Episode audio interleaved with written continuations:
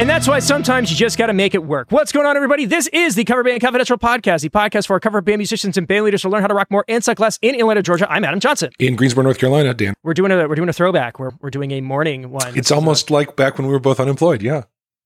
Yeah, that was fun. Yeah, no. Let's not talk about that anymore. No, it was a bad time. Good. I'm good. Life keeps evolving and moving and throwing new challenges at me. I'll go ahead and share the wife and daughter just tested positive for COVID this morning, and I tested negative. So the consequence of that for sure is a rescheduling of her birthday party this weekend, which is heartbreaking. Man. Because she's been planning that for 3 months. And possibly my karaoke tonight and the band gig on Saturday and all the kinds of things get thrown up in the air when that happens. But this is our world. This is where we are. Yep. Yeah. Our ones are getting boosted this afternoon, and then we've got a trip in October. I'm actually leaving for Seattle tomorrow, but I think I'm still riding the antibody train for a couple more weeks. Yeah. But yeah, we're going to try and get it boosted just in time to head out to the Caribbean in October. So. Sweet. As a part of that, this has nothing to do with the podcast. We had to drive to Tennessee yesterday to get our passports fast-tracked. Oh, nice. So that was fun. We did end up at the radio station that my mother-in-law works at. Kids got to go into the studio and record a spot. Like, it was a fun little detour while I worked on my laptop from the passenger seat. Yeah. These are things we have to do sometimes. Yeah. Several years ago, I had to fly. I flew to D.C. for the day to stand in the right line, a very fast passport. Yeah, there are ways to do that. Fun. Yep. Let's see. I have not had any music-y things going on. I did get a chance to review the Epiphone Power Player series. Yeah. That was cool to do like a pre-release deal. And they're really nice little guitars. Okay. They're sitting over there still. And 7/8 is a fun thing. I've got a gig coming up where I'm subbing, and one of the songs we're playing is "A Message in a Bottle." And I was thinking, that's handy. 7/8 scale might be a good reason to have one of those. You could reach those stretchy pieces of "Message in a Bottle." That's good. Yeah. So maybe I'll ask Jeff at Gibson if I can hang on to one for a little while longer. Yeah, you could do a gig report. Yeah, stress test. Exactly. Yeah. Yeah, just for one song though. But yeah, that's a new thing where the company reached out to us and was like, we have this thing coming out and we think we might be able to, you got your audience either as musicians looking for travel stuff or music-y parents who want good instruments for their kids might be a good cross collab. It was great. Yeah, it's awesome. Good stuff. And other than that, got some cool promo stuff lined up. I've got 2 big shows coming up, one for Warped and one for Members Only. And so I'm in content creation land trying to put little spots together, working in Final Cut and Motion with these fun, like 80s style templates and stuff. That's been a cool experience, a little time consuming, but all worth it if the show goes well. You got to do what you got to do. Did you end up playing this weekend? Your future is in the air, but what about your past? Yeah, my past has already happened, so nothing can change that short of time travel. Wow. Which theoretically doesn't exist. Anyway. I was not ready for that. Look. This week. Time travel. I'm always thinking about time travel. It's my favorite sci-fi subgenre. But time travel is not required to tell you that my karaoke show on Saturday was lightly attended, fun. All my regulars were there and really nobody else because it was blazes hot out. And apparently out on that really popular, cute little walking and shopping street, the afternoon was super busy, and then it died at about 5. We're thinking people were out in the heat and called it, went home to the air conditioning, and then we're not willing to sit on the patio with me that night. It was we had a bunch of fun with my 3 or 4 singers. I have put together a greatest hits moments video that I'll be making some marketing efforts around because all of my guys are super happy to be used for my marketing. It's not a problem with any of them. So I'll have that out for review at some point. Good. And we had a killer rehearsal in preparation for the show this Saturday that may or may not happen now. But again, we hadn't seen each other for a little while. We forced to take a week off of rehearsal because of life, and then got back together, and all of our muscle memory was fully still there, and we completely rocked in this rehearsal. And so we feel very ready. Whether we'll get to put that readiness on a stage, we will see. But the band's ready to go. So that's good. We've got a couple of... We're trying to do like a stakeholders meeting for members. We need to get some operational things sorted and figure out where everybody stands on some business, on like the business operations side. Yeah. And then we've also got with the Warped show, I'm trying to get a rehearsal together. We're adding in a second guitar player, so I don't have to play guitar. Nice. And I know he's solid. We just haven't gotten in the room to work through it just yet. So I'm trying to figure out how to get all of that sorted. It's right now for the next, I would say 4 to 6 weeks, we are just, it's just go, it's between this and back to school and family stuff. Like, it's just, these next 3 weeks are going to be absolutely wild. Yeah. Good. And that's, you can tell where your future is headed. I don't know. Yeah. Ours will either be wild or it will be not.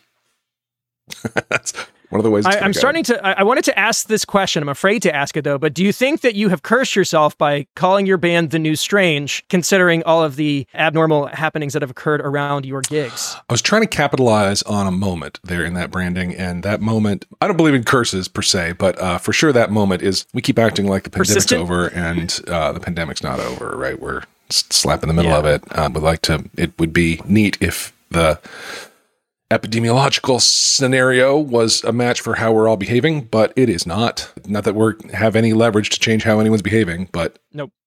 And this is a good time to be realistic about the risk of it. It's a bad cold at this point. It's evolved from where it was killing a lot of people.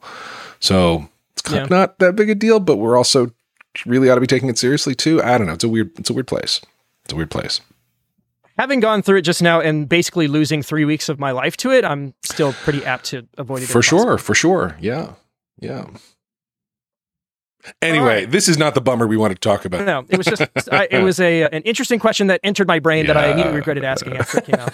Gotcha. Yeah, I don't think we cursed ourselves, but I think the world is cursed at the moment in some ways. Yeah, I feel like I do the Mrs. Lincoln transition like every episode. Go for it. So we'll just, no, other than that, Mrs. Lincoln, what are we going to talk about today? A conversation happened on the Patreon Slack this week that I thought would be really interesting to share with everybody, or at least share what my takeaway from it. Yeah. Somebody brought up a song and said, hey, has anybody tried Queen of Hearts by Juice Newton?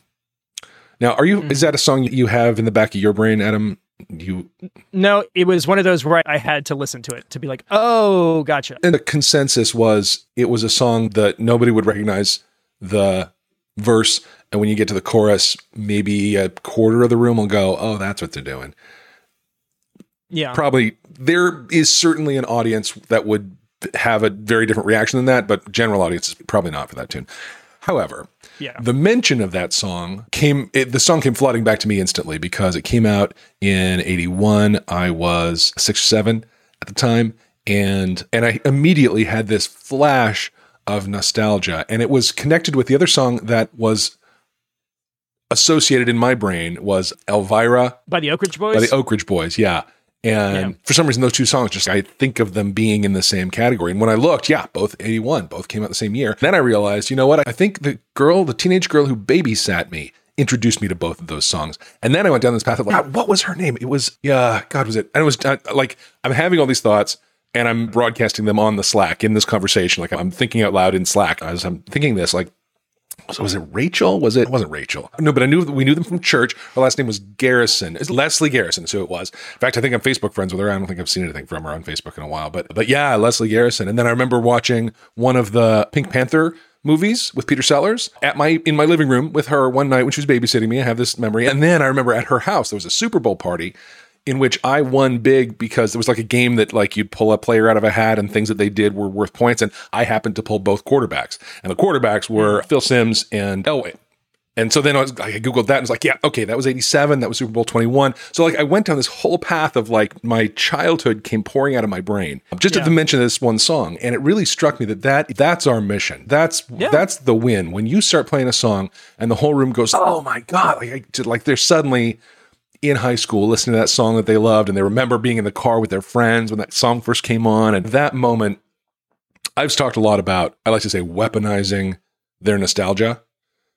And it was the first time in a while I've had that sort of very tactile experience of my nostalgia coming flying up at me and it being a great experience just because of this stupid song that nobody knows anymore, but was important to me when I was 6, apparently. Yeah. And so that's one of the things you want to think about as you do your song discovery work. Like what age group am I aimed at? What would have been on the radio then? What's a great lost hit? Think about what tunes nobody's doing, but you could pull out. Not to say you should focus on B-sides. We've talked thoroughly about how that doesn't work. Right. But sometimes a hidden gem that hasn't been played a lot or thought about a lot that, you know, a big part of the room is going to go, oh my God, about that. You want to find those. You want to be thinking about those. It's a good way to break out of the general business material, the Brown Eyed Girls and not that you shouldn't Not that you should avoid those are great tunes to play and there's a reason they're important, but yeah, it was just a really cool experience having that all happen in my head, and I just wanted to surface that for the listeners.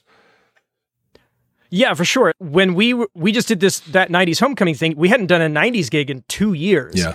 And it's really easy to put it on the back burner because Members Only does well and we stayed busy, but like we did this 90s event and it went over like gangbusters. Yeah. Like people were, if nothing else, they were 10 years younger than our crowd normally is. And so there was a certain level of energy to it that we don't normally get sometimes. So that was fun. But also to me, I felt like the material just has a sense of humor about it that I don't necessarily get to flex in the 80s band quite as much. I've talked about this before on the show where we opted to do Santeria, and our operation is we play to clicks and it's very regimented and whatever. But like this 90s thing, we did a lot of like stuff without clicks, just like doing it to whatever tempo we felt like. And I sang the guitar solo to Santeria instead of playing it. Yeah. And I got like this roar of applause when I finished. That wouldn't have happened if I just played it. So it's just, and then doing like we do the mashup with All Star over Semi-Charm Life. There's just a bit of, because the age of the audience that would go to a show like that kind of has this kind of internet meme-y kind of sensibility. Yep. You can do those kinds of things and it goes over well. Right. So for me, it was just like, it was this breath of fresh air. It was like a shot in the arm. It's like, oh man, this is a lot of fun. So we'll definitely be prioritizing that kind of thing. But thinking about like song selection and repertoire stuff, it's so easy to think about the heavy hitters, but they're all of these like huge hits that may have just been like a flash in the pan for a band that came and went. When you said that, like a song that like hit you and you hadn't thought about in a while, what is it called? Back for Good by Take That. Boy, I don't have that one in my head at all. So it's a power ballady song from the early to mid 90s. Take That was an English boy band featuring a young and fat Robbie Williams. He was the fat one. All right. Which is very funny now. And I play it semi-regularly in my acoustic shows, and people always kind of like perk up because like, oh yeah, I haven't heard this song in 23 years, right. But it was a huge hit. It was the number one or top 10 or whatever. So there are plenty of opportunities to play big songs that may not necessarily have come from huge artists. Yeah. Look for the one-hit wonders of the era that you're trying to dig into. Yeah. Yeah. And that's a good resource for stuff where you can find these little nuggets of nostalgia. Yep. Yeah, and it's interesting because you can trust your own nostalgia about that to some extent, but it also sometimes takes some road testing. Your lived experience isn't everybody's. There are songs that were regional hits there that maybe you moved since you were that age to be nostalgic about that. And I think about that particularly. Right, that brings up a good point. Yeah. Copperhead Road. Do you know that song? Feels like I do. I can't sing it.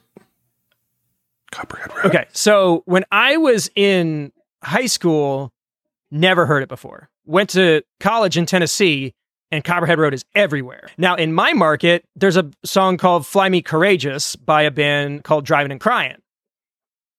And they were huge here. Yeah. And if you played like Honeysuckle Blue or Fly Me Courageous, like everybody in the market would be really pumped. Yeah. But if you played it anywhere outside of the radius of probably the state, nobody's ever heard of it. Yeah, I think of Atlanta and Nashville both as having strong local scenes, like for originals, strong radio scenes for local artists. I'm not sure don't think that's as true here, but probably there are other markets that are that way. But you want to be aware of that. You want to be aware of if you didn't grow up in Atlanta, but you're playing in Atlanta, what were the bangers when your audience here was forming their nostalgia memories. But you also have to be careful about that because especially in a big metropolitan area, there's a lot of transient. So like you could still alienate a local room. True. Comedians say this, it's local jokes get local work. So you do have to be very mindful of the room you're playing to and the audience that might be there. Again, you got to apply the Wang Chung rule. Yeah. Road test it.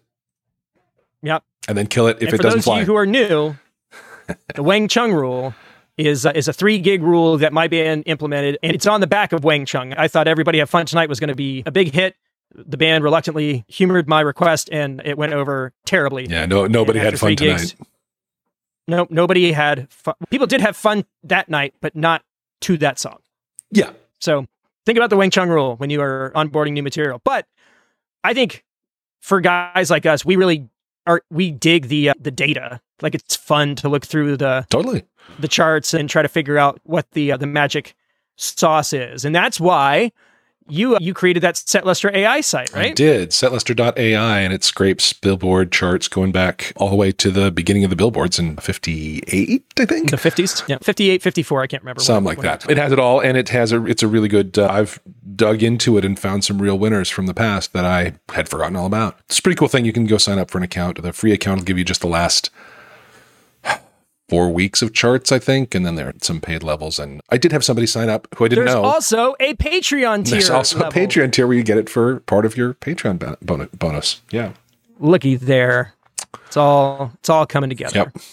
Yep. We talk about coaching and Patreon a fair amount, but I actually did just like an a la carte coaching from a guy that found me on TikTok, but very much in our lane, does solo acoustic stuff and has an 80s band. And we talked a lot about marketing and kind of getting established in his neighborhood. And it was a good conversation. And just a reminder that we do offer fun options for people, regardless of how you find us or what you're into. Yep.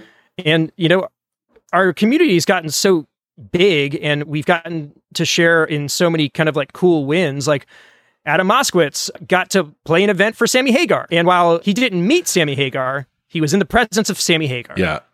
Yeah. Sammy was over there and Sammy bailed out early. But yeah. These things, they happen. Look, when you're Sammy Hagar, you bail when you want. That's right. No one tells him nothing. No. He's got that tequila money. Yeah. He can't drive 55. Well, you've seen that interview. He's like, I've made more money selling tequila than I ever did playing music. Yeah. And a lot of people were like, I saw a lot of people like, see, it's like point of reference. The reason why he's able to sell all of that tequila is because he was in Van Halen. So it's not an either or thing. It's again, this is influencer. This is an influencer market. Mm. So he just was an influencer back then. And so branding, personal branding is a thing and it's important and you should consider it. End of rant. But yes, so find those things. Weaponize that nostalgia. Get those dirty audience members right where you want them. That's right. Hit them in their childhoods. Make them pay. Tips. Or don't. With tips, exactly. Yeah, they'll go, oh, I haven't heard Honeysuckle Blue since 1997. That's right. Have a nickel, young man. That's right. I don't know. It went farther back in. I don't know where I'm going with this. 1997. Indeed. All right. Got any parting words? Play well. Rock. This will be a short one. Yeah.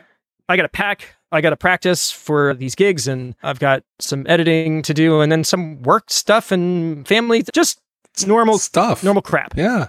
It's all there. All right. Go do it.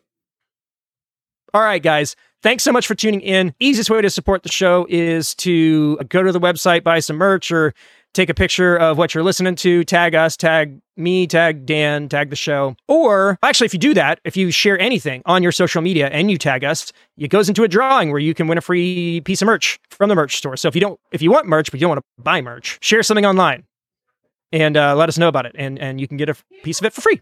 Sweet. Or you can do any of the things that Sammy Hagar's best friend, Adam Moskowitz, is about to tell you. There you go. For that, we'll go ahead and call it for this week. In Atlanta, Georgia, I'm Adam Johnson. Greensboro, North Carolina, I'm Dan Ray. You have been listening to the Cover Band Confidential podcast for the week of July 28th, 2022. Have an awesome week, guys. And that's how you rock more and suck less. Hey, listener, this is Adam Moskowitz of the VamBand out of South Florida. Yes, another Adam. Adams are taking over the cover band scene. Get used to it. Sorry, Dan. On behalf of Cover Band Confidential, thank you so much for tuning in to this week's episode. Now, I know you want to support this cast, so this is how you do it. You subscribe, you leave a 5-star review, you share this episode with your musician friends, and you throw a screenshot on your story. And you go ahead and you follow the podcast on all their socials. You got Facebook, Instagram, YouTube, TikTok, all of them. These gentlemen, Adam Johnson of Members Only and Dan Ray of the Clinky Lincolns, have graciously given us vast amounts of great content. So as a thank you, go ahead and send them some green energy on their Patreon page. For real, send them some digital coins. And when you do that, you'll get access to the Slack back channel, which is just musicians and band leaders chatting about the craft of being in a performing cover band. The wins! The losses.